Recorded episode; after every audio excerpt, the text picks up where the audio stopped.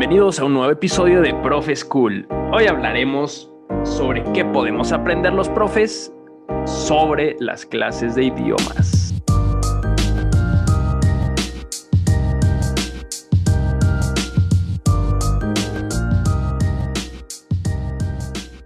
Estimados Profe School, bienvenidos a un nuevo episodio de su podcast favorito, el podcast de Profe School. Hoy estamos aquí de vuelta con una persona que no nos había acompañado desde hace tiempo. Ya nos tenía olvidados, tristemente. Pero qué bueno que estás aquí de regreso, mi estimado Julio. ¿Cómo estás? Hola, ¿qué tal? Yo estoy muy entusiasmado, totalmente emocionado de estar otra vez con ustedes, como siempre, con Profe School al pie del cañón. Y pues bueno, también saludo a la audiencia que se da un tiempecito para podernos saludar y, platicar con nosotros esta tarde. Exactamente, un saludo a toda esa audiencia y un saludo también al buen Abraham que ya está acá con mil idiomas para saludarnos. Con Ichiwa. Hey, ¿qué tal, profe School? Chao, salud, ya so, hello, con Ichiwa Niahao. ¿Cómo están? Julio, bienvenido. Es un gusto tenerte de regreso. Y también decirles que tenemos una gran audiencia, muchos profes que nos escuchan, que dan clases de idiomas. Y es que yo creo que esto les puede interesar mucho, además que tenemos al experto de Julio. Ya nos platicará ahorita qué está haciendo. Oye, pues cuando dije especial de idiomas, no esperaba que fueras a saludar en tantos idiomas, pero pues qué fregón, mi Abraham, se ve que preparaste el podcast. Eh, lo malo que solamente me sé decir hola en diferentes idiomas, de ahí para adelante no sé nada. Si es que hoy Julio, yo vengo de alumno para que Julio nos ilustre. Muy bien. Ya luego invitaremos a otros profesores también de idiomas que he tenido el gusto de conocer, pero hoy tenemos aquí a Julio y la razón es que Julio, por si no sabían, es experto en idiomas, lleva muchísimo tiempo dando clases de esto eh, y la verdad es que tiene un gran conocimiento, ha participado en proyectos muy interesantes de idiomas. Eh, ha desarrollado pues metodologías. Eh, la neta es un crack. Julio, platícanos un poquito cuál es tu experiencia en esta área antes de empezar con el podcast. Claro que sí, pues de entrada yo también me sumo a, la sorpresa de Abraham. La verdad es que mis respetos acá que nos haya saludado de una forma tan elegante, de buena vibra y sobre todo políglota. Y bueno, eh, respondiendo a tu pregunta, Raúl, eh, como tal, yo me formé como mm, lingüista, experto en el español, y pues eso de alguna manera a mí me permitió prácticamente al acabar la carrera, hace ya casi em, ocho años, eh, empezar a dar clases de español a nativos y posteriormente di el salto a español para extranjeros. También me formé oficialmente como profesor de español para extranjeros y como profesor de inglés para extranjeros. Eh, me encantan mucho los, o sea, los idiomas, son una gran pasión para mí. En este momento estoy aprendiendo mi quinto idioma, que es el italiano. Y pues como tal he tenido experiencia en mi empresa, en la primera empresa que fundé, que fue Vocábula, en clases de idiomas, posteriormente en el Hub Social, donde también es una empresa de idiomas con un enfoque mucho más de, eh, valga la redundancia, enfocado hacia el emprendimiento social y por otro lado, pues también trabajo en la UNAM, acá en Ciudad de México, dentro del departamento de evaluación perteneciente al Centro de Enseñanza para Extranjeros. Entonces, pues prácticamente son mi pasión en cuanto a la maestría. Estoy haciendo la tesis acerca de la evaluación de las segundas lenguas y pues yo espero que en un futuro no muy lejano también nos, eh, me vean por ahí en algún doctorado relacionado a esta índole. Maravilloso, mi estimado. La neta es que tienes un buen de trayectoria en este tema y creo que es algo muy interesante. No lo habíamos platicado en Profe School, pero pues la mayoría de nuestros seguidores, o no la mayoría, pero gran parte de los seguidores de la comunidad son profes y mises, maestras, porque la mayoría de nuestra audiencia son maestras, son maestras de idiomas. O no dan necesariamente una clase de idiomas, pero dan su materia en otro idioma, ¿no? También tenemos el caso de la maestra que da biología, física, science, ¿no? En, en, inglés o maestras que dan clases en francés. Entonces, pues creo que era justo ya dedicarle un programa a hablar de idiomas. Y bueno, antes de empezar, vamos a la querida sección y temida examen sorpresa. Muy bien, Julio, te voy a soltar una serie de preguntas ráfagas ahí medio... Algunas son mitos, algunas, pues vamos a ver qué nos respondes. La primera, ¿es verdad que es más fácil hablar idiomas ya con unas cervezas encima? Qué buena pregunta. Y la verdad es que sí. desde luego, porque de alguna manera mm, aquellos neurotransmisores que facilitan la confianza en nosotros mismos se estimulan a través de tomar alcohol. Entonces, de repente, si éramos muy cohibidos en el salón de clases, ¿no? Y ni siquiera podíamos ser capaces de hacer alguna pregunta básica, pues bueno, nos soltamos mucho más y es una verdad que podemos hablar un poquito mejor, al menos lo que conocemos, si lo vamos a hablar con mucha más soltura. Muy bien, entonces ya escucharon a Julio, estimados profes de inglés, de francés, de italiano. A su próxima clase les recomiendo llegar con un Six para sus alumnos. Muy bien, eh, otra pregunta, mi estimado Julio. Vamos a, ver, vamos a saltarte y Abraham, tú prepara la siguiente, pero mientras la preparas, ahí va una. Eh, ¿Hay realmente un idioma más difícil que aprender? ¿O esto es relativo dependiendo cuál sea tu lengua madre?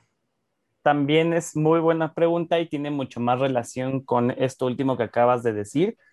Realmente tiene que ver con la lengua que tú hablas como lengua materna, con las lenguas que tú aprendiste desde más chico. Realmente el patrón de una lengua, ¿no? lo que conocemos a veces como sintaxis, que para quienes a lo mejor ya olvidaron sus clases con, con la MIS de español, pues es justamente el orden que tiene una oración coherente en un idioma, pues es diferente en cada uno de estos. Entonces, por ejemplo, hay lenguas, como el caso de las lenguas romances, que son más fáciles de aprender para quienes hablan una de estas lenguas, como por ejemplo en el caso del español, que al final comparten muchas raíces con el portugués, con el italiano, con el catalán, etcétera, y entonces eso nos hace mucho mejores para esas lenguas. Pero en el caso, por ejemplo, de una lengua que pertenezca a una familia distinta, como puede ser el caso a lo mejor del japonés,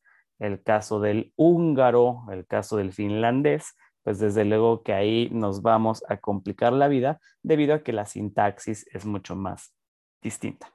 Muy bien, adelante Abraham, ¿tienes alguna pregunta? A ver si reprobamos a Julio. Va, Julio, esta pregunta ya casi casi está regalada. Tú te has topado con muchos alumnos o con muchas personas este, que quieren aprender un idioma. ¿Cuáles motivaciones has captado o has este, identificado que tienen las personas para aprender, llámese, o pueden ser diferentes motivaciones, llámese francés, llámese inglés, llámese japonés? ¿Qué motivaciones tiene la gente para aprender esto? Bueno, Abraham, también me encanta que menciones el tema de la motivación, principalmente porque cabe recordar que nosotros tenemos dos tipos de motivación distintas, ¿no? La motivación intrínseca y la motivación extrínseca. Normalmente la motivación como tal la vamos a entender como este cambio en la conducta que nos impulsa a hacer algo. Y muchas veces ese cambio en la conducta se da por factores externos, que es precisamente la motivación extrínseca. Yo he observado, sobre todo en los aprendientes de inglés, que tienden mucho a tener motivaciones extrínsecas, como puede ser que un jefe los manda para aprender porque va a ser el contacto entre la región de Latinoamérica con las sucursales de los Estados Unidos, por ejemplo, o en el caso de mm, Em, el portugués también, ahora que también hay una relación muy estrecha en términos de comercio con Brasil, también me ha tocado, y esto fue una experiencia personal, que a veces yo era el único que aprendía portugués por, por ganas, por entusiasmo, y en cambio muchos de mis compañeros estaban ahí porque precisamente iban a estar encargados de establecer esta relación. Cuando en cambio me he encontrado con personas que se entusiasman porque a lo mejor leyeron un poema en portugués, les cambió la vida ver Stranger Things en inglés o alguna canción de ahora de estas del K-pop, ¿no? Por ejemplo, en otros idiomas, o leer el, el manga, em, entender qué dice la música francesa para poder echar el romance, en fin.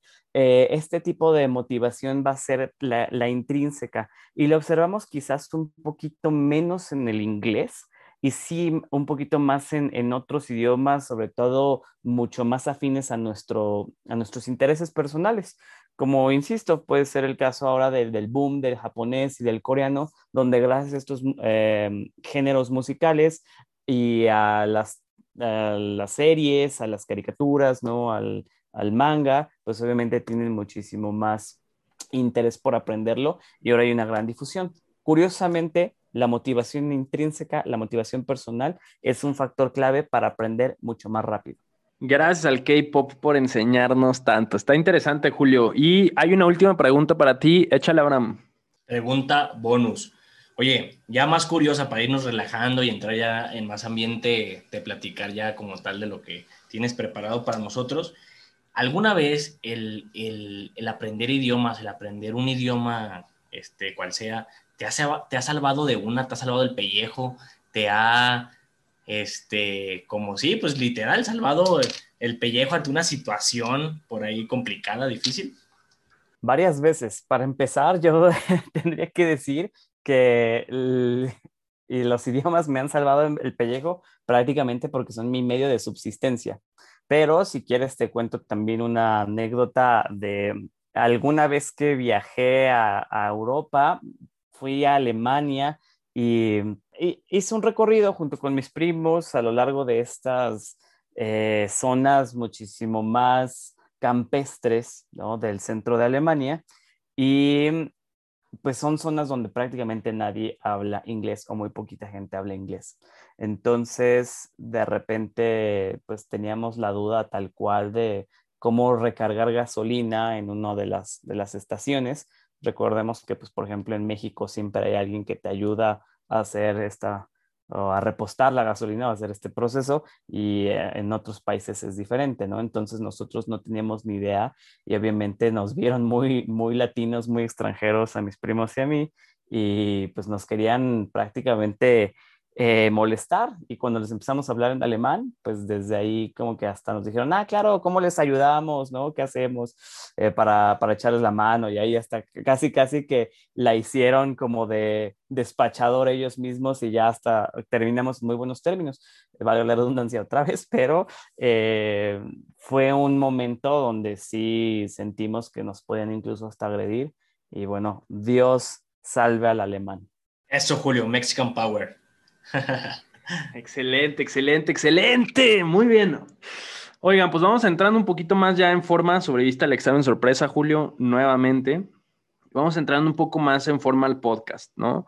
Eh, hay mucho que hablar de idiomas, pero queremos que este podcast sirva para todos. Entonces, una de las, de las preguntas eh, es el qué podemos aprender de los, o sea, de los profes de idiomas, ¿no? ¿Qué tipo de cosas podemos tomar? Yo que soy profe de física, por ejemplo, eh, ¿Qué crees que podemos tomar los profes de física, Julio? ¿No? Los profes de ciencias, de los profes de idiomas. O sea, ¿qué estrategias aplican ustedes que nadie más aplica? Bueno, Raúl, pues la verdad es que cuando uno se forma como profesor de idiomas, se tiene que dar cuenta que hay diferentes habilidades, diferentes estrategias que a nosotros nos van a servir, sobre todo para fomentar un buen aprendizaje, ya sea en una en un aula o en, una sesión uno a uno. Y yo creo que algo que le podemos aprender a los profes de mi gremio tiene que ver mucho con ciertos factores que pasan por la motivación, el cómo ver los errores, el aumento o la constancia, sobre todo de la paciencia. Y por otro lado, esta habilidad que a veces está infravalorada en cualquier profesor, que es el de la empatía con los alumnos. Yo creo que nosotros al final tenemos que desarrollar por cómo es a veces la didáctica de clase, mucho estas habilidades y al final se ha demostrado que el aumento en estas características nos ayuda muchísimo a poder elevar el nivel no solamente de la clase, sino del aprendizaje del alumno, de tal manera que tiene una experiencia muchísimo más placentera y efectiva.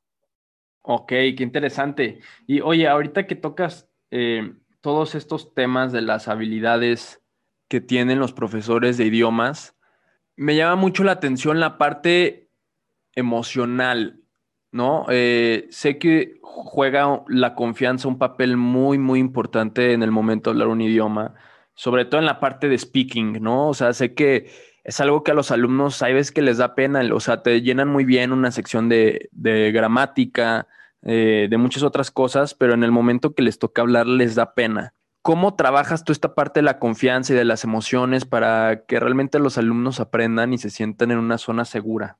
Perfecto. Precisamente otra vez, ¿no? Vuelvo a hablar de lo que pasa en el gremio y lo que hacemos en una clase. Yo creo que un objetivo fundamental de una clase de idiomas es fomentar la interacción. Al final nosotros podremos ser muy buenos en gramática, podremos saber conjugar el verbo que tú me digas, pero en el momento en el que yo me tenga que sentar a, tomar un café con una chica para, para, conquistarla o bien con una persona para hablar de negocios, en fin, y tenga que ser en otro idioma, si yo no soy capaz de interactuar, pues ya valí. Al final, yo creo que es esta interacción la que nosotros debemos de tomar como punto más importante para estimular y con base en eso poder estimular también nuestra confianza. Nosotros tenemos que empoderar mucho al alumno en el sentido de que ellos sean capaces de interactuar entre ellos. Por ejemplo, pensemos que cuando un alumno de física seguramente se gradúe, estudie lo que estudie, va a tener que interactuar también con gente en el idioma que sea. Y no nada más va a estar trabajando haciendo fórmulas o haciendo cualquier cosa que, digamos, a él esta persona se desempeñe. Creo que cuando nosotros empezamos también a estimular esta interacción, no nada más vamos a poder fomentar, ayudar a que crezca este sentido de, de, seguridad en uno mismo, de confianza, en, mira, me estoy a entender, me estoy comunicando, sino que creo que también vamos a ayudar a que las personas cuando estén en una estación de trabajo, en una organización o cuando se deciden a emprender, también puedan tener esas habilidades de comunicación, de interacción con otras personas. ¿Y cómo lo podemos hacer en clase? Pues sencillamente estimulando muchísimos más trabajos en equipo, trabajos de, de puros estudiantes platicando, reflexionando sobre alguna pregunta polémica. A mí, por ejemplo, me gusta fomentar la curiosidad, a veces poner una pregunta pregunta y después plantear un grupos de discusión y sencillamente estar escuchando qué es lo que dicen. No me importa si les falla la conjugación, no me importa si les falla a lo mejor la falta de vocabulario, pero lo importante es que ellos estén dando a entender y que entre ellos también se ayuden.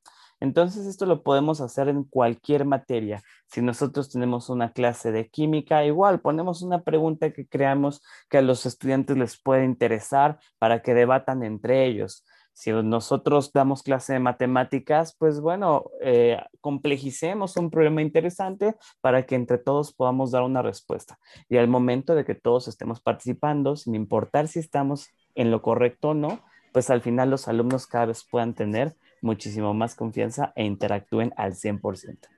Súper interesante, Julio. Este, y algo que me llama mucho la atención es la parte de los errores, ¿no? Yo creo que hay que saber manejar esa tolerancia a equivocarse. Y como tú lo mencionabas también, es una parte importante que el alumno se sienta confiado de que si se equivoca no pasa nada. Y creo que eso sí hay que reconocerlo en los idiomas. Existe una tolerancia eh, más grande al error, ¿no? Cuando tú estás aprendiendo a hablar algo, seguramente lo pronuncias mal, lo conjugas mal, pero al final de cuentas ese ir practicando, aunque te equivoques, es lo que te va haciendo aprender el idioma y dominarlo, ¿no? Todos cuando aprendemos a hablar tropezamos, caemos. Y creo que es un proceso muy humano, muy natural y en muchas clases, matemáticas, física, eh, historia, música, que la música es un lenguaje, esta parte de los idiomas no se maneja, esta parte de la tolerancia al error, perdón, no se maneja igual, ¿no? En otras materias. ¿Tú qué opinas de esto, Abraham? Pues mira, este, este punto que mencionas yo creo que es muy importante porque se conecta con todo lo que dijo Julio anteriormente. Y si nos podemos dar cuenta, Julio ya nos está abriendo el panorama de los profes que somos de, materias este, de tronco, por ejemplo, español, este, las matemáticas, química, física, etcétera. Ya nos está dando un gran bagaje de lo que podemos hacer o qué podemos aprenderles. Fíjate, Julio comienza hablando de una motivación, ¿ok? Al final lo voy a cerrar que, todo, que todo impacta en el error, ¿sale? En esto que mencionas. Julio habla de una motivación, ¿sale? De conocer las motivaciones de mis alumnos para saber para, para qué quieren el aprender el idioma o para dónde van. Habla de generar confianza, un sentido de pertenencia con el alumno, donde el alumno se sienta primero en confianza este, con el profesor, con los demás compañeros, pues donde el objetivo es aprender, pero que si hay errores, pues no va a pasar nada. También nos habla de curiosidad, de preguntas detonadoras, ¿sale? De esto que también nosotros los profes somos fan eh, los profes school somos fan de hacer, de, fomentar la curiosidad, de, detonar la curiosidad. Y también algo muy, muy padrísimo que menciona Julio, que hacen mucho los profesores de inglés, este, es aplicar el contenido, los aprendizajes a la realidad. Entonces, yo pienso que si llevas todos los conocimientos, llevas tus, tus contenidos o lo que tú quieras a la realidad con situaciones que viven los alumnos día con día, pues va a tener más sentido. ¿Y esto en qué impacta? En que el alumno primero se va a sentir confiado, pero va a aceptar los errores, se va a dar cuenta de los errores porque están aprendiendo de una forma natural, una forma natural donde el error no es lo primordial, el error es de este, no es como tal de una corrección que te están haciendo ver que lo estás haciendo mal, sino de algo natural que se va, que te apuesto que Julio, ahorita Julio no lo podrá confirmar, por de bajita la mano, él va remediando esos errores o va corrigiéndolos a través de una clase natural, algo que va saliendo mientras él va aplicando las dinámicas, va aplicando estas preguntas, también por ahí algunas, quizá algunas tecnologías, ¿no? Es correcto. De hecho, el tema del error parece que es algo mucho más laxo, mucho más relajado. Es como, bueno, sí, no importa si te equivocas en la clase de idiomas, al final lo importante es darte a entender o es poder corregir sobre la marcha. Pero yo creo que va mucho más, mucho más allá como de, de esta flexibilidad y de esta oportunidad, ¿no? Que, que es reconocer que en todas las personas nos equivocamos y que en la equivocación hay un gran valor educativo pero creo que también algo que pasa mucho en las escuelas, y no lo digo yo, yo creo que todos coincidiremos, es que de alguna manera este carácter a veces de castigar el error, pues de alguna manera va en detrimento a la creatividad de los alumnos, a la seguridad de los alumnos. Recordemos cuáles pueden ser algunos de los puntos más importantes que buscan las empresas o que busca el medio hoy en día, y son personas creativas y personas con alta eficacia comunicativa. Si nosotros de alguna manera eh, estamos bloqueando ese aprendizaje por error o esa seguridad a través de, interactuar, a través de proponer soluciones, porque de alguna manera, para evitar equivocarnos o a veces para, solventar esa deficiencia, logramos trazar estrategias creativas para, para poder decir con base en lo que yo quiero pensar, lo que yo estoy pensando, pues lo mejor no me sé este verbo, pero sé este otro que es sinónimo o sé esta forma que me ayuda. De alguna manera estoy siendo creativo. Entonces, estas son habilidades que a través de una práctica muchísimo más laxa se pueden fomentar y que seguramente si nosotros también somos conscientes de esto en todas las materias, pues podemos lograr que tengamos un mucho mejor canal de comunicación, mucha más experimentación y al final vamos a formar personas altamente creativas y eficaces. Me encanta lo que dices, Julio, y creo que de alguna manera todos estos valores que tú planteas se ven reflejados en la pandemia. Y corríjanme si no ven ustedes lo mismo, pero yo creo que los profes de idiomas fueron los que menos perjudicados se vieron en esta pandemia, o, incluso hay varios que se vieron beneficiados, que tuvieron la oportunidad de dar clases de idiomas a alumnos de otros países eh, y cosas por el estilo. ¿Qué crees que influyó en que los profes de idiomas se vieran de alguna manera tan beneficiados o tan poco afectados, ¿no? O sea, ¿cuáles son las habilidades clave en esto? Yo creo que esto tiene que ver en primer lugar de que mm, la mayoría de estos profesores que a lo mejor se descubrieron en esta temporada como profesores, justamente estaban conscientes de ese gran instrumento que tienen, que es el lenguaje no nada más vimos un auge de las clases de profesores que ya eran profesores de idiomas, sino que también muchas de las personas que seguramente nos escuchan y que me darán la razón, pues empezaron en este camino de la enseñanza de idiomas a partir de detectar que las personas en este momento querían aprender un idioma, hacer algo de valor con su tiempo y ellos tenían eso que necesitaban. Ahora, ¿por qué los profes de idiomas han sido tan exitosos o por qué aquellos que realmente lo han logrado y han estado aumentando su cartera de alumnos a lo largo de estos meses lo ha hecho? Yo creo que esto tiene que ver nuevamente con las, eh, las habilidades que mencionábamos previamente, ¿no? En primer lugar, el tema de la empatía el tema de la paciencia, el poder motivar al alumno. Y para motivar al alumno, yo creo que muchos de, nosotros como profes lo que hemos hecho es preguntar tal cual al alumno qué es lo que quiere. Si yo tengo un alumno que no sabe qué objetivos tiene, posiblemente es un alumno desmotivado y que me va a dejar la clase a lo mejor en una semana. Si no le gusta, si cree que a lo mejor el maestro no es tan efectivo, pues va a renunciar. Pero en cambio, si yo tengo un alumno al cual a lo mejor no tiene objetivos o los tiene poco definidos y yo le ayudo a trazarlos, yo le ayudo a ver qué es lo que él puede hacer para fomentar esa motivación intrínseca, ese es un alumno que se va a quedar conmigo y que va a hacer que a lo largo de estos meses pues haya una relación de aprendizaje y desde luego del beneficio que es vivir de esta práctica.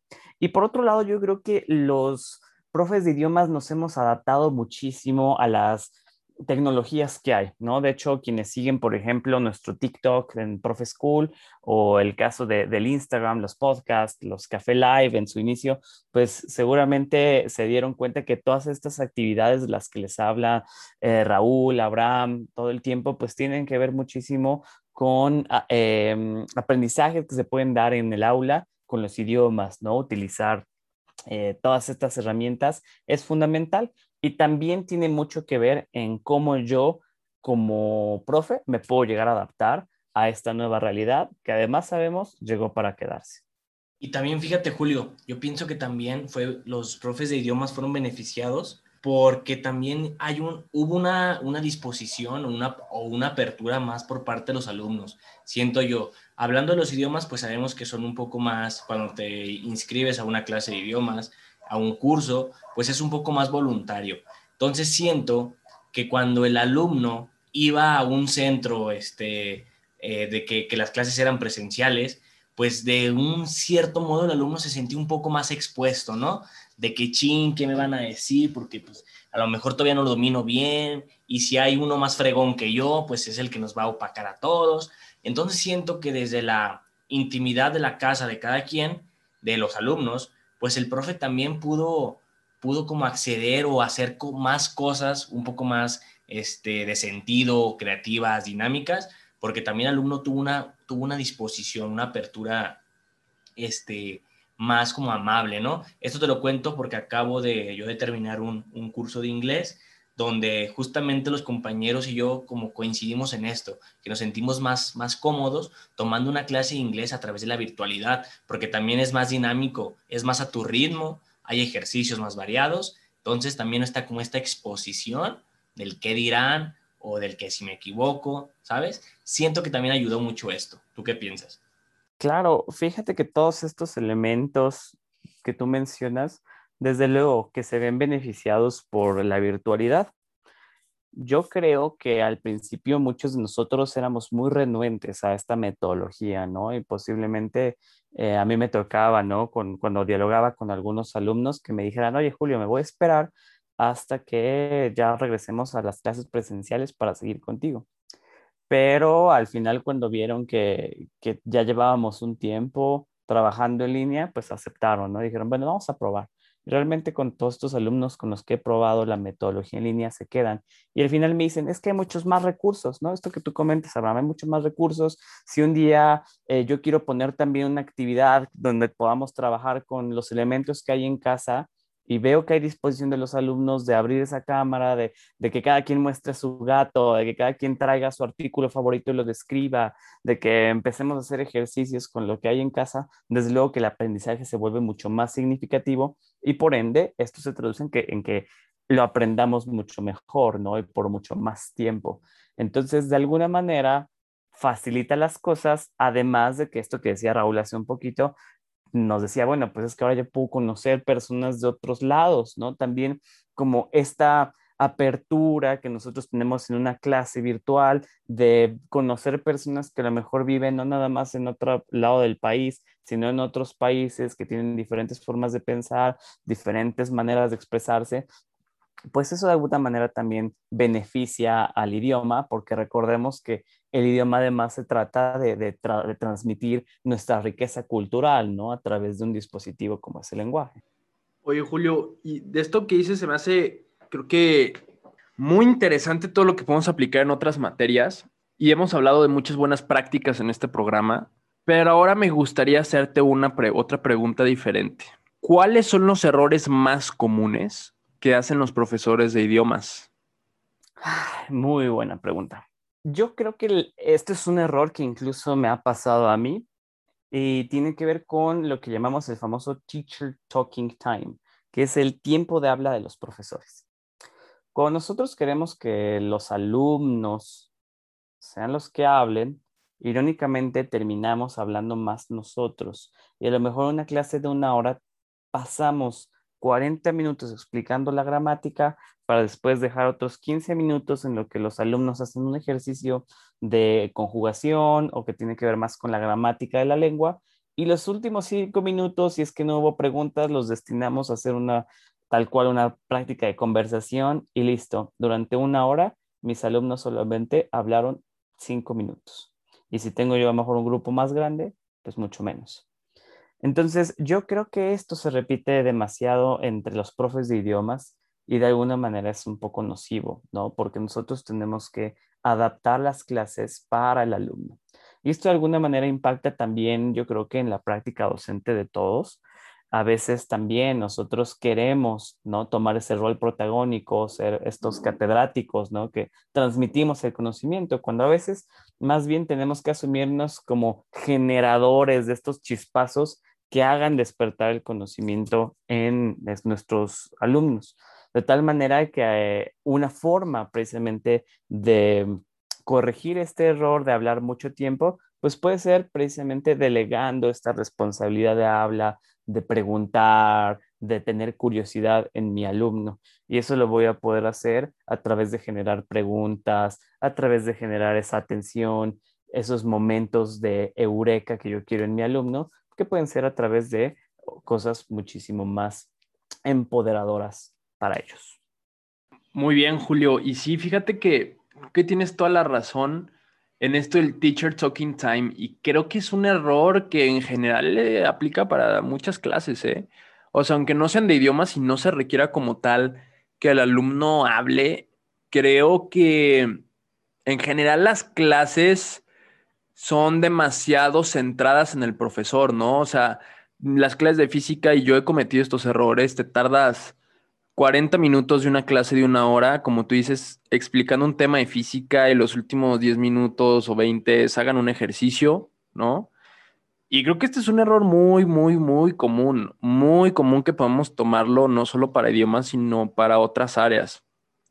Esto del teacher talking time, creo que es un error garrafal, garrafal, ¿no? Eh, ¿qué, ¿qué, otras, ¿Qué otros errores ves en los profesores de inglés, ¿no? Que son comunes, aparte de este. Eh, por ejemplo, en el entorno en línea, ¿qué es lo que has observado? Algo que he observado es precisamente elegir actividades que no estimulen esta interacción o esta potencialización de los recursos que tenemos. Yo creo que e, es importante, ¿no? Como, como enseñar al, profesor que pues no comparta tal cual el escaneo de, del libro, ¿no? Que más bien eh, empiece a usar la pizarra, aunque sea la de Zoom, o si ya quiere explorar otro tipo de material, que también permita usar quizzes, en fin, cosas que también sean más interactivas y que el alumno lo mantengan todo el tiempo eh, como decimos en inglés, engaged, ¿no? Que podríamos decir que lo mantengan todo el tiempo en vilo, ¿no? A la expectativa de lo que va a pasar. Claro. Oye, me viene una pregunta muy interesante. ¿Cómo generas tú esta interacción? Es decir, ¿qué aplicaciones eh, o plataformas, páginas, lo que sea, nos recomiendas para hacer dinámicas en equipo, que los alumnos eh, interactúen entre ellos, puedan platicar, retroalimentarse, etcétera? Bueno, a mí me encanta para una clase sincrónica, soy un gran fan de los breakout rooms que tenemos en Zoom o ya incluso en prácticamente toda plataforma de videoconferencia. Creo que esta manera es además bastante interesante porque nosotros como profesores podemos estar metiéndonos y ver qué están haciendo, a lo mejor ver si están utilizando un documento de Google para eh, eh, gestionar la información o abrieron ya la, pizarra. También a veces me llama mucho la atención ver ellos cómo van resolviendo esta mm, cuestión de la interacción y de ir recopilando información, ¿no? A veces yo justamente prescindo de dar esos em, esas instrucciones al momento de la clase para que ellos mismos también solucionen esa dificultad por su cuenta, a ver ellos qué pueden llegar a hacer. Pero en el caso, por ejemplo, de una tarea, Flipgrid es sensacional. Yo creo que es el futuro de, de, muchísima, de muchísimas materias. Ahora vemos cómo hay un gran involucramiento con TikTok, con los Reels, eh, con el Clubhouse incluso, donde tenemos la voz y el video como nuestras mejores armas. Y ahora yo puedo dejar con Flipgrid una tarea y ver que además todos los alumnos la respondan, ellos se retroalimenten y a través de la forma natural que ellos ya están eligiendo, ¿no? Y además es ampliamente fácil de, de utilizar, tanto para profes como para alumnos. De acuerdo contigo, es una súper herramienta. De hecho, aprovechando el comercial, esa herramienta la vemos en el curso de herramientas digitales volumen 2. Varios profes ya lo tomaron, les encantó. Chequen Flipgrid, una gran plataforma y pues si está, si está por ahí, aprovechen para tomar el cursito. Vale muchísimo la pena. Este, oye, sí, Flipgrid, gran herramienta, Julio. Tú me has enseñado varias de estas aplicaciones y la neta es que funcionan muy, muy bien, no solamente para idiomas, sino también para otro tipo de clases, ¿no? Ahora, una pregunta creo que también bastante importante es si pudiéramos dividir a los alumnos, digamos, vamos a dividirlos en tres etapas, aunque quizás sean más.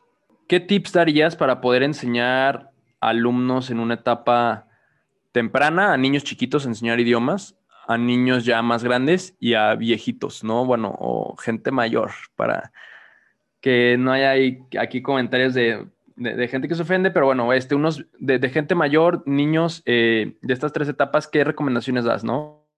Bien, pues yo creo que algo importante para la, etapa o las primeras dos etapas tiene que ver con esta cuestión de la plasticidad de nuestro cerebro. Eh, habría que hacer el énfasis de que no hay realmente una mejor edad para aprender idiomas, es decir, no hay un momento en el que ya nuestro cerebro deje de funcionar pero de alguna manera sí vamos a tener algún beneficio, sobre todo en términos de memoria, si aprendemos, por ejemplo, en tempranas edades, ¿no? Entonces, la forma de aprender en tempranas edades, por supuesto que no es con gramática. Si por ahí algún profesor nuevo, alguien que quiere ser profesor y dar sus pininos, por favor, no enseñen gramática a los más pequeños, no van a entenderla el cerebro no está todavía desarrollado para esas cosas. Aprendamos de la misma manera que aprendimos español, ¿no? Enseñemos de esa forma, perdón. Entonces ahí yo creo que vale mucho la pena utilizar lo que en términos de, de enseñanza de idiomas se llama la realia, que grosso modo son todos nuestros instrumentos que tenemos en casa. Si queremos enseñar las frutas, pues a lo mejor un día antes nos vamos al tianguis, seleccionamos alguna fruta de cada una y el día siguiente vamos tal cual eh, mostrándolas. Eh, si es una experiencia virtual, pues a lo mejor eh, mostrarlas en cámara, em, hacer alguna experiencia relativa a lo que hacemos con esas frutas, ¿no? Morderlas, tocarlas, este, quitar la cáscara, este, pelarla, este, el plátano, ¿no? Morder la manzana, cortar la uva, en fin, alguna cuestión relativa a esto y eh, hacer que los alumnos precisamente vayan describiendo ¿no? estas acciones, porque de alguna manera ayudan. Para el caso de los, de los adolescentes o de un grupo un poquito más grande de, de niños, pues ya podemos empezar a meter un poquito más de gramática, pero sobre todo aquí la, la clave está en dar al clavo con sus intereses porque es un momento en el que pues a nosotros nos gustan otras cosas, ¿no? Y andamos más metidos en la onda del Fortnite, en la onda del Minecraft, de ver si, si este chavo o esta chica me pela. Entonces, ahí prácticamente hacer una muy buena investigación de campo de qué es lo que le gusta a los chavos ahora y ver de qué manera puedo integrar estas herramientas, ¿no? Por ahí igual a manera de comercial, ¿no? Pero pues veo que de repente en, en TikTok, ¿no? Ya Abraham nos ha sugerido el cómo integrar a lo mejor Roblox, ¿no? Al, al tema de, de, la enseñanza, en fin, pues adentrarse también en estas plataformas que los jóvenes utilizan mucho. Por ejemplo, ahora está este, este jueguito de Among Us, ¿no? Que seguramente todos lo hemos jugado. Pues igual, echarnos una partida de Among Us con los chavos para estimular una conversación, En fin, podemos hacer ahí también varias cosas aprovechando lo que les gusta.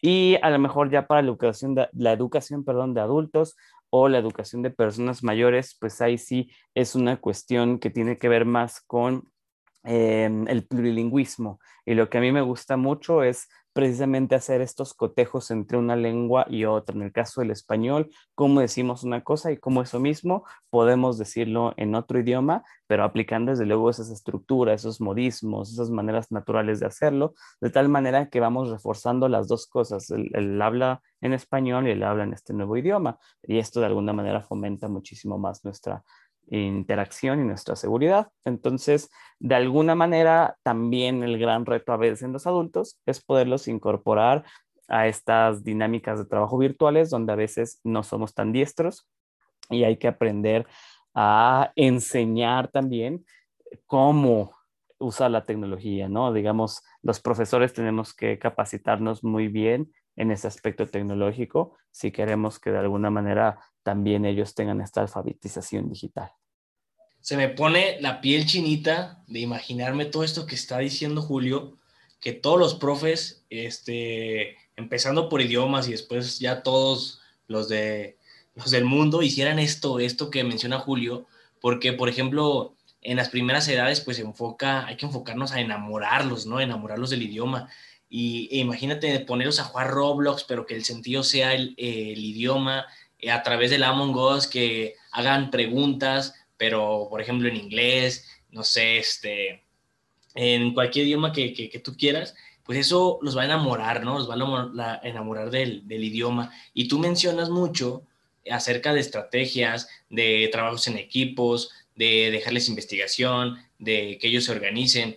Entonces, Julio, ¿cuántos momentos tú tienes en tu clase de, de idiomas, en tus, en tus clases? ¿Cuántos momentos cubres? Por ejemplo, acá nosotros, pues, los profesores que digo de español, matemáticas, pues hablamos mucho de la activación. Después de la activación, pues la introducción al tema. Después de la introducción al tema, pues un trabajo colectivo que sea este, en equipo. Y al final, pues hacemos un cierre, ¿no? Con alguna pregunta detonadora, una mini evaluación, etcétera. ¿Tú tienes momentos en tu clase que no deben de faltar en ninguna de, ellas? Sí, por supuesto. Y creo que la más importante siempre es el objetivo. Ah, para mí el principio y el final son los dos momentos que o mejor parece muy bobo, ¿no? Lo que voy a decir, pero pues no pueden faltar. Y bueno, es como, claro, Julio, en todas las clases hay un principio y un final, pero más bien es qué vemos en el principio y qué vemos en el final. Siempre al principio me gusta mucho explicar cuál es mi objetivo. Si yo no parto de, de, ese objetivo, difícilmente los alumnos también van a saber de qué va la clase o van a bueno, van a perder el interés fácilmente, ¿no? Si yo no les digo, oigan, en esta clase vamos a aprender a utilizar el modo subjuntivo para poder expresar predicciones, pues a lo mejor eso nos ayuda a entrar en un ambiente. Para que al final de la clase yo dé una, un poco de retroalimentación y además pregunte a los alumnos en esta estrategia de la metacognición, de ver qué es lo que yo aprendí, pues con qué se quedan, qué sí se cumplió del objetivo. Realmente fui capaz de, aprender esta, hacer predicciones utilizando el subjuntivo, qué me falta, qué siento que faltó en la clase. Estas partes son fundamentales y ya eh, dentro de ella, pues yo la puedo dividir tal cual en cierto número de actividades, ¿no? Una actividad detonante, que a mí me gusta siempre iniciar con alguna pregunta, con quizá algún video, algún ejercicio que prácticamente me, me lleve a obtener su atención, a la, atención del alumno, y ah, es, generalmente se hace como una pequeña plática también para conocer ese bagaje de lo que saben. A veces esto también nos falta, ¿no? Como profes de cualquier materia, mm, pensamos que el alumno viene en ceros, ¿no? Y a veces pues hay que platicar con ellos para sacarles ¿no? un poco de conversación y ver qué saben del tema y partir con base en eso. Recordemos que, por ejemplo, la máxima del aprendizaje significativo, que es una eh, digamos, teoría del aprendizaje que a mí me encanta, pues es justo considerar qué es lo que ya sabe un alumno y eso va a ser lo más importante de la clase. Y esto se hace desde mi actividad detonante. Ya posteriormente, como dices tú, Abraham, a lo mejor pasaremos a una actividad muchísimo más eh, instruccional, donde yo voy a dar un poco más de de cuestiones gramaticales, a lo mejor aquí sí aprovecharé a lo mejor en 10 minutitos, 15 minutos, dar alguna, algunas reglas específicas en el caso del idioma, a lo mejor de carácter gramatical, que es lo que no puede faltar, cómo se conjuga un verbo, para ya después migrar a una actividad grupal, a una actividad de interacción, donde yo pueda ver cómo ellos están practicando, cómo ellos están entendiendo la estructura y posteriormente movernos a una, una pequeña retroalimentación. Y una vez que está la retroalimentación, que hemos logrado practicar un poco, Em, nos vamos a un ejercicio de comprobación, que a lo mejor aquí puede ser un pequeño quiz, algunas preguntas, eh, algún video de a lo mejor de YouTube o alguna otra práctica como la Mongos, ¿no? Alguna práctica muy divertida donde podamos corregir esas deficiencias que tuvimos al momento de la práctica y de alguna manera llegar a, buen puerto a la parte final de la clase, que es esta parte de metacognición, de qué es lo que aprendí, qué es lo que me falta, y que obviamente el profe me eche la mano como, ay, pues, profe, ya me di cuenta que no estoy haciendo bien las predicciones, ¿qué me recomiendas? Ah, bueno, pues tener un diario y ahí a lo mejor hacer las predicciones del día siguiente y con base en eso, eso te va a ayudar, ¿no? Entonces es mucho ya como, como esta parte prácticamente de qué le dirías a un cuate, qué le recomendarías a, una, a un amigo íntimo de cómo mejorar si tiene algún problema, ¿no? Creo que esa parte es fundamental para mis clases. Excelente, Julio. Muy, muy buenos este, consejos y esto aplica para todos, ¿eh? Excelente, Julio. Muchas gracias. Muy bien, pues creo que estamos llegando casi al final de este podcast. Eh, estimados Profe School, coméntenos ¿Qué les ha parecido este episodio? Si quieren que hagamos episodios para materias específicas, así fue como, así como hoy fue un episodio de idiomas, que quizá hagamos otro de ciencias, que también tenemos muchos eh, profes cool que nos siguen, que dan clases de ciencias, materias también o, ciertos grados escolares, ¿no? Eh, por ejemplo, dar clases con eh, para maestras de kinder. Sé que vamos a sacar un curso próximamente, de hecho, eh, herramientas para maestras de kinder, pero si les gustaría que habláramos en un podcast sobre, por ejemplo, este nivel, ¿no? Preescolar, eh, ¿de qué les gustaría esta sesión? ya que estamos cerrando, mi estimado Julio, mi estimado Abraham, pero me gustaría hacer una pregunta, Julio. ¿Tú qué opinas? Creo que casi siempre las, las clases de idiomas las tomas con personas de tu misma edad, o al menos en mi infancia siempre fue así, hasta en otras escuelas. Yo creo que esto es algo muy del pasado, ¿no? O sea, ¿tú crees que en un futuro incluso las mismas escuelas deberían mezclar diferentes edades en un mismo grupo que aprende idiomas o no? Pues precisamente esa metodología es como la que tenemos en el hub. Digo, ya si me permites. Eh, adelante, adelante. Nada, hacerle el anuncio. Pues precisamente sabemos cómo es el mundo. El mundo no es que yo llego a un trabajo y, ay, qué casualidad, mi jefe afortunadamente también tiene 30 años. Ay, qué bueno que también mis subordinados. Entonces, pues puedo hacer los mismos chistes, puedo decir, oye, este, ve este TikTok y ve este, este hashtag y todos vamos a estar en la línea, ¿no? O sea, yo creo que el mundo precisamente lo que ofrece es muchas diferencias y en el tema de los idiomas también más. Eh, creo que es sumamente bueno que nosotros podamos tomar clases con personas de distintas edades, sí, solo sí, realmente los profesores nos atrevemos a hacerlos interactuar. Imagínense, por ejemplo, en el caso de em, alguien que aprende español y que a lo mejor aprende con las personas de su edad todo el tiempo. Y el día que tenga que utilizar usted para hablar con propiedad, con ese registro formal, no lo pueda lograr porque en su vida habló con personas que no pertenezcan a lo mejor a su edad y que no sean mucho más grandes que esta persona.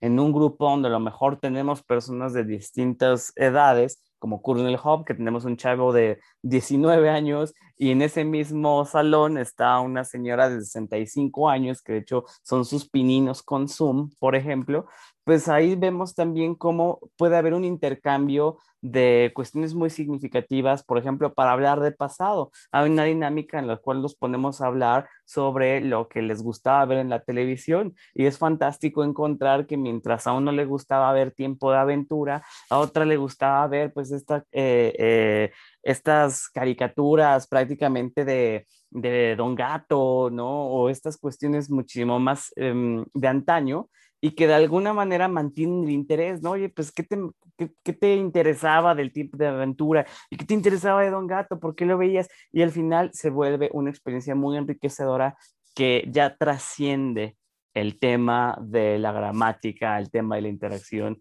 sino el realmente conocer otras personas, ¿no? Y darnos cuenta que todos somos iguales sin importar la edad, de dónde vengamos, cómo pensemos. Paréntesis, Hora de Aventura, qué buena caricatura, ¿eh? Digo, no es de mis tiempos, es mucho más nueva, pero está divertida. Bastante. bueno, este, pues vamos a cerrar aquí. Abraham, Julio, no sé si quieran decir alguna conclusión.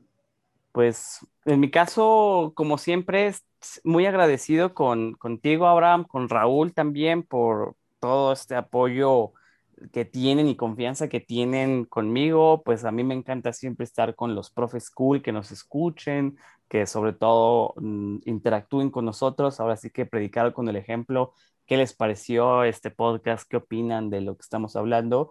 Y si ustedes se interesan en ser profesores, ¿no? De, de idiomas y les metimos a lo mejor ahorita la cosquilla, algo que les pediría muy encarecidamente es no dejen de prepararse.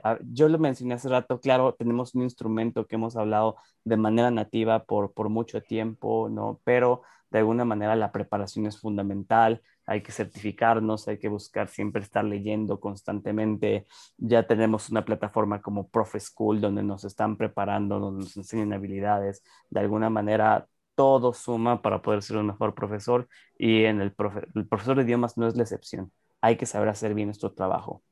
Excelente, Julio, excelente, de acuerdo contigo. Y yo para cerrar eh, me quedo con, con esta parte de, del error que menciona eh, que mencionó Julio, que se mencionó durante, durante la sesión. Y pues, pues todos los profes hay que, hay que hacerle caso a Julio en este tema del, del error, de no, de no hacerlo ver como algo fundamental como para, como para evaluar nuestras clases, como para criticar, como para también juzgar, sino verlo como una oportunidad de aprovechar los aprendizajes de los alumnos. Y por otra parte, pues la curiosidad, o sea, la curiosidad es la que te va a marcar el rumbo en todas tus clases, sea de idiomas, sea de cualquier otra cosa, y apoyando la idea de Julio, prepararnos y si vas a ser un profesor de idiomas, pues actualmente eh, seguirte actualizando porque también hoy en día, pues cada vez hay más herramientas, hay más series de Netflix, hay más eh, series de Netflix en inglés, hay más artículos de gran valor que solamente están en inglés entonces, o en otro idioma que, este, que quieras aprender. Entonces, eh, sí, actualizarnos, totalmente de acuerdo. Exactamente, creo que esto que mencionas, Abraham, del error, eh, es algo que tenemos que verlo todos. El proceso de aprendizaje en general debería ser como cuando aprendemos un idioma, como cuando aprendemos a hablar, ¿no? Y incluso con la música, con la física, con otras cosas. Eh, creo que nos has dejado muchas cosas para pensar, Julio, en este episodio. Sin duda muy, muy bueno. Eh, yo hasta aquí me despido. Recuerden seguirnos en redes sociales. Recuerden revisar nuestros cursos en línea que están increíbles. Profes de México, Colombia, Perú, eh, Venezuela, Chile han tomado nuestros cursos. Muchas maestras están muy contentas. Vayan a darles una revisada. De verdad, valen muchísimo, muchísimo la pena. Y bueno, recuerden, cualquier duda nos pueden escribir a nuestras redes sociales. Y Abraham, no sé si tengas algún idioma bizarro para despedirte de este programa. pues yo nomás el idioma que les quiero decir es que hasta luego y te está el curso de herramientas digitales pronto en unas, en dos semanas sale para que se inscriban y pues tomen, tomen estas herramientas que les podemos brindar a todos alumnos, esos alumnos de kinder. Y si escuchan este episodio en otro momento, ustedes nos vayan a profeschool.com a checar los cursos disponibles. Mi estimado Julio, grazie mille, dankeschön, thank you very much. Al contrario, Raúl, muchísimas gracias a ustedes. Nos vemos pronto y hasta la próxima. Arrivederci.